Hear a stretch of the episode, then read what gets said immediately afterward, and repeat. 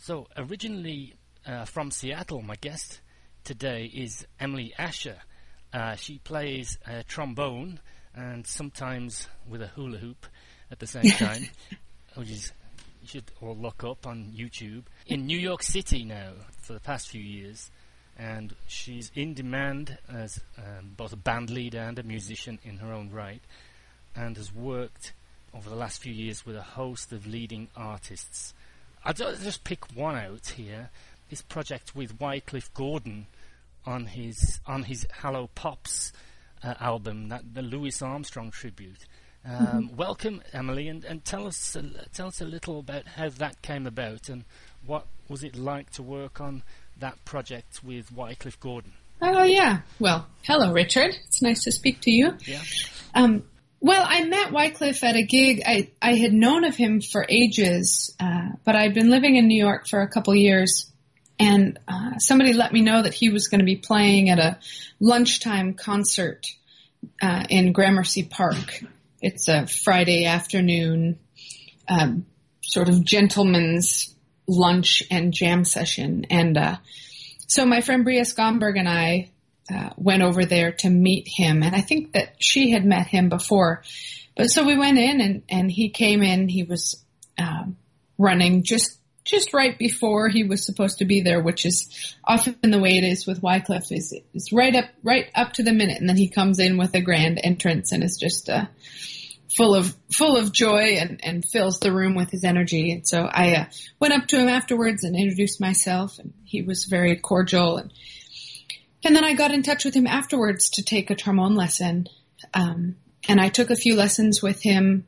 Um, and he really took a mentorship role in my life in those lessons that we had. And it, I learned a lot from him in those formal hours that we spent together, but also just time like, um, there was a recording session that I went with him to and just got to spend time with him and sort of see the way that he uh, does business and the way that he performs and the way that he is off stage and the way and on stage. Um, and I just learned a tremendous amount about uh, music and business.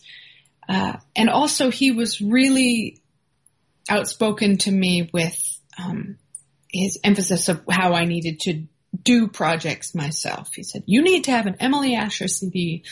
Um, and uh, through wow. as that and then so that's what actually started that that was dreams may take you my first cd in 2011 i recorded because wycliffe told me i needed to and he said you know you need to be writing songs and i was like okay well i i'm not really a composer but so i wrote a couple songs um, for that cd and that was mostly at his suggestion and and his assignment really anyway so in that time he uh, he he decided that he was going to do this tribute to Louis Armstrong project, uh, and he called me to do it. And of course, I was absolutely delighted and flattered. Uh, and so we went into the recording studio. We had some rehearsals. Um, he had written all these nice arrangements and a couple original tunes. Uh, and so we recorded those with a great band of people, and then we played for a week at the Dizzy's Club Coca Cola uh, with that ensemble. And that led to meeting some other people and being um, reconnected with some old friend, old friends. Anyway, so that's how I got connected with Wycliffe and really, um, I often think about how he was really the motivator, the one who really kicked my tail into gear uh, to become a more effective band leader and have more presence for myself just as a quote unquote artist. Uh, because if you've ever spent time with Wycliffe, he's just, he's a force of nature. I mean, whether he's on stage or off. Mm-hmm. Um, and man, I feel so lucky to have his, his mentorship and, uh, support. So. Well, that's an amazing answer in places as well, because, uh, you started off being his student, mm-hmm. and he he took that he took it upon himself uh, within some time then to sort of really not just be teaching you about this music and the, the trombone and playing that, but also extra advice in band leading. And then the, the, what really kills it for me is that he picked up the phone and called you to work on a project. yeah.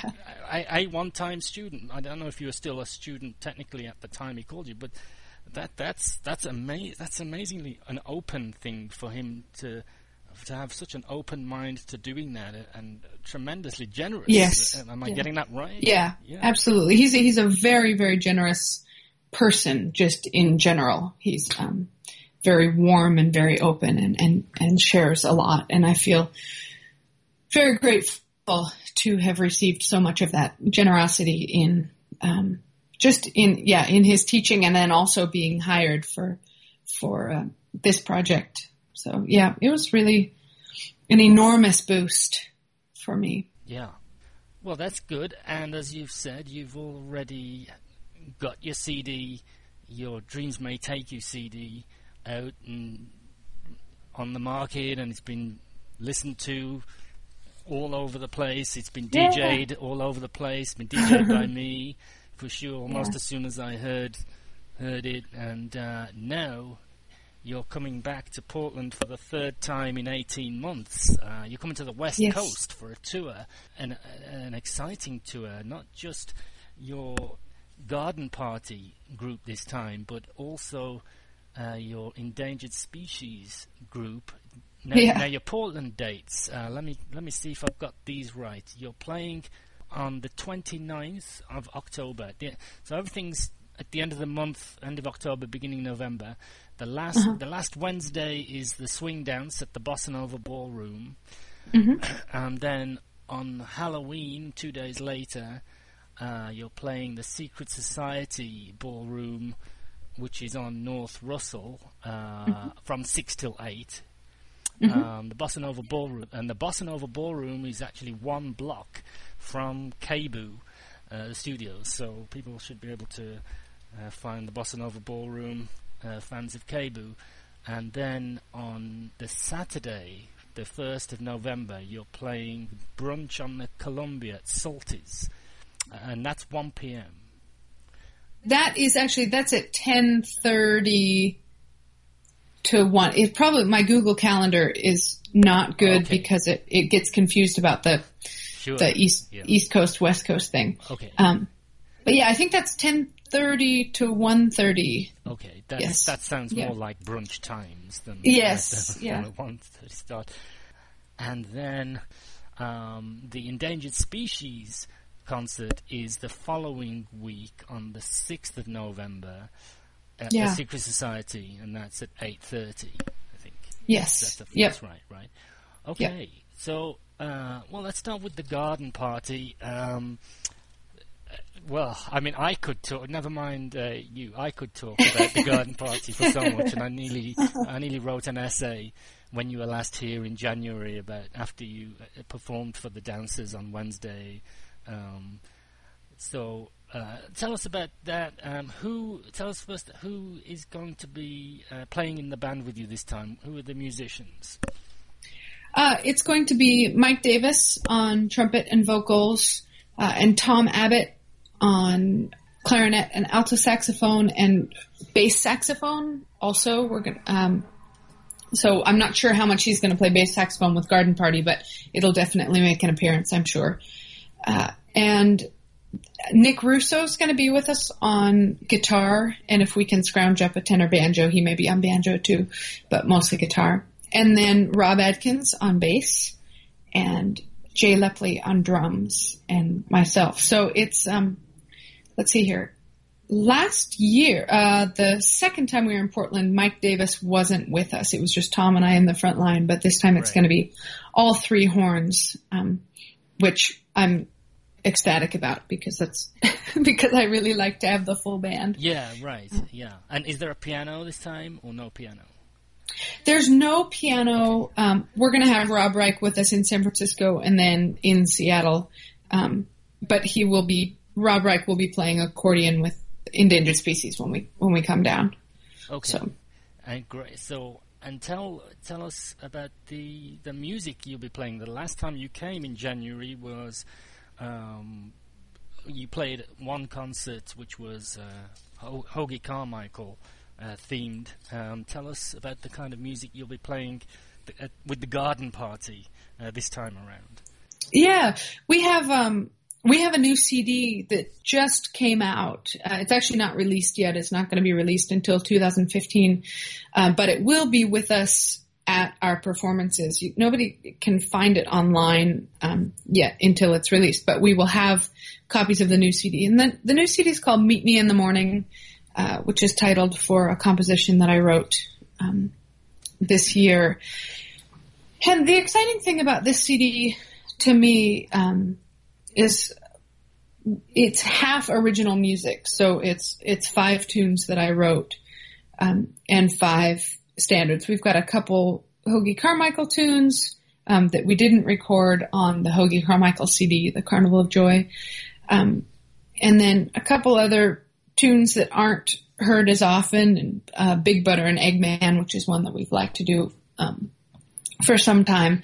So we're going to be doing a lot off of this this new CD. This is a CD that I did a Kickstarter for um, earlier this year and raised a bunch of money thanks to about 165 people, something like that, um, who who supported the project. So we're really touring with this CD. I'm calling this a pre-release tour.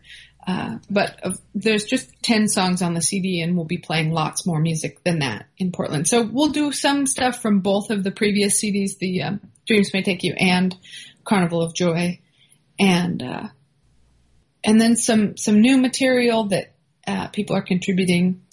Uh, so, so just a nice mix. I'm really excited. We had a concert today in New Jersey uh, that was similar to what we'll be doing at, say, the Secret Society, and it's just coming together nicely. And I think it's a nice hybrid of um, original music, which sort of sounds fresh and old at the same time, uh, and then our our classic repertoire. And the endangered species uh, trio. Now that's a newer project, I believe. Tell us um, about that. Who's going to be in that group, and um, uh, tell us about the music that, that you'll be playing in that uh, group, and how you'd best describe the music. Well, I describe this music as uh, acoustic, whimsical chamber pop music. Uh, and uh, for some reason to me that's a very specific and accurate description of the group. I realize without hearing it that may not give people a whole lot of uh, context for what it what it really sounds like, but it's accordion, bass saxophone, and trombone, uh, and the band came together. Just uh, Rob Reich, the accordionist who lives in Oakland, California, was in New York for a few days and I had a gig in New Jersey and didn't want to rent a minivan and I wanted to play with Rob. And uh, so I asked Tom if he was if he would be interested in doing some bass playing bass sax instead of say a bass instrument. And uh, what he thought of bass sax and accordion. And he said well you know it depends on who the accordionist is. And I said well it's it's a great one. Uh, and so we just decided to do it. And logistically speaking, I was really excited that it was just uh, the three of us who could fit in a small car uh, because fitting the six piece band always means getting a large van. Anyway, so we got there and I think initially I thought that we would play traditional jazz and that it would be kind of a variation on Garden Party. But what happened was it was so much more fluid and such a different sound than I was expecting uh, and Tom and Rob are both some of the most sensitive musicians I've ever played with. Uh, it's it's almost telepathic playing with them. Anything that you play, it's just so sympathetic throughout the group, and also without uh, drums or a traditional uh, bass instrument, you don't have the same. Uh, the, the pulse and the beat is a little bit different. So the I feel like the the boundaries are much um, softer, and so we can sort of go anywhere with it. So the group now is playing. Um, it's more of an improvised chamber music kind of thing. We will play uh, traditional standards, jazz, but I'm really excited about digging into more of um, classical repertoire, American folk music.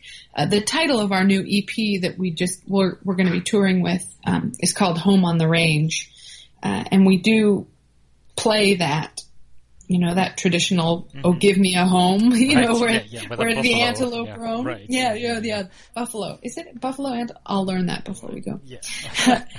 Um, and so it's really just it's an experimental group, but not experimental in the hard to listen to way. right. Um, just very much, it's, it's very lush uh, and and very whimsical. I mean, just the sound, just the instruments. All three of them are kind of ridiculous, uh, just individually, and then you put them together, and you have uh, sort of a funny combination. So who knows exactly what we're going to play and that's part of the thing that i love about it and those guys is it just it could go anywhere Right. You say ridiculous in the sense that this should not possibly work ever in in in real life, and yet it does. Is that is that what? Yeah. Yeah.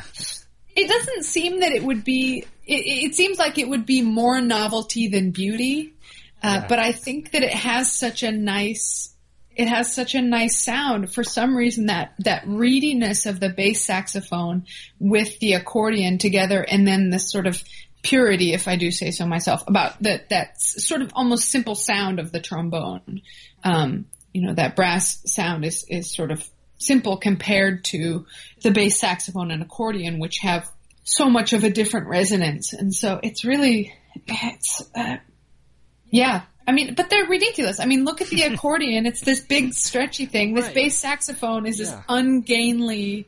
It's clearly gone out of fashion, you know, in the past, I don't know, 85 years. but it has such Right. a, such a nice sound. I mean, it's just really, uh, it's so rich. So yeah, it doesn't, it doesn't seem that the three would be paired terribly well together, but for some reason, it just it works, uh, and especially with with the the people playing them, um, it Yeah. it has such a nice feeling. as you say, sensitive musicians. Yes, yeah, exactly. Uh, no, so is all of your music? Uh, am I right in saying it's available to listen to and to buy at uh, on Bandcamp, or is there one one place where someone can listen and buy all of your currently released music with both groups, with the Garden Party and Endangered Species? Yeah, Yeah. They, it is. Bandcamp is really the best place to get it because that's the only place that Carnival of Joy is available, and same thing with the uh, endangered species. That it's just uh, Meet Me in the Morning is not available anywhere, Sure. as I said, Right. except in person. But yeah, the endangered species is easy to listen to. Um, if people were to go to my website, uh, there's just a tab on my website. My website's emilyasher.com. Yeah. And then there's a just a tab that says endangered species there, and you can just click on that, and there's videos and there's SoundCloud. Uh, and actually, I have some super exciting news, which is that that trio was um, accepted to the Banff residency uh, up in um, in Alberta. Right, Canada. Yeah. Yeah, and so that's we're going to go up there for two weeks this winter and uh, do a lot of composition and um, improvisation. So w- one of the main reasons that we're selling these EPs is to raise money uh, for that Yeah. to to get up there so we can go up. So it's a real rare thing in the hustle bustle of professional freelance work that we can go up for two weeks and, and dedicate the full time um, in a retreat environment uh, surrounded by other musicians and artists and stuff. So so that we just found out about last week. So I'm ecstatic that that's going to happen. Yeah, that that's going to be great for you to be able to focus in that way. Yeah. So Yeah. Home on the Range is the endangered species. Uh, what did you call this? An EP? album? Yeah. Yeah. Yeah. So, um, is there one of the? Is there a particular one of the tracks on here that you'd like to maybe talk about a little bit? Uh, Pacific Lullaby. I, I know I've heard you perform that live uh, earlier this year. I think so. Yeah. Yeah, is there any any of these that really um, you want to talk about? Well, I I like that Pacific Lullaby, and actually, it's interesting because we we recorded it on the Meet Me in the Morning, the Garden Party, and it's a very different recording. So it's it's interesting for me to have written that tune and then have both of my bands play it, and, and they're actually recorded that way. It probably wasn't the best planning, but these things just happen that way. Um, so yeah, I really I like that. I like the the sparseness of that recording. Um, my favorite track on the EP is "Home on the Range." Uh, maybe because it was quite unexpected that I just asked Tom. I said, "Well, what do you want to record?" And he said, "Home on the Range." And I said, "Are you kidding?" He said, "Nope." That's that's what he wants to do, uh, and it, and so he just launched right into it. Tom is a no nonsense guy, Right. and so he just uh, launched into this bass saxophone cadenza at the beginning, and uh, that it it makes me laugh every time that I hear it or even think about it, just because. Um, Again, it's sort of silly, but it's also really just beautiful and musical. So, I I think that that that's probably my favorite track and, and the highlight of that disc uh, for me. But I also like the musette that's on there. It's this uh, Carrera um, piece that Rob brought in. It's it also has some of my um, impressions of the sad trombone noise, which I don't know if I'm happy or regretful that I played some of that stuff, but that's the thing about spontaneous recording sessions. Sometimes you can't plan exactly what you're going to do. But that's that's called Valse Adetti, that track. Oh, I, yeah, right. The fourth, fourth track that I see. Uh-huh. Well, so that's that pretty much uh, uh, wraps up the all of uh, your touring and your groups and what you're going to be doing in Portland. Uh, it sounds very exciting and hot off the press news.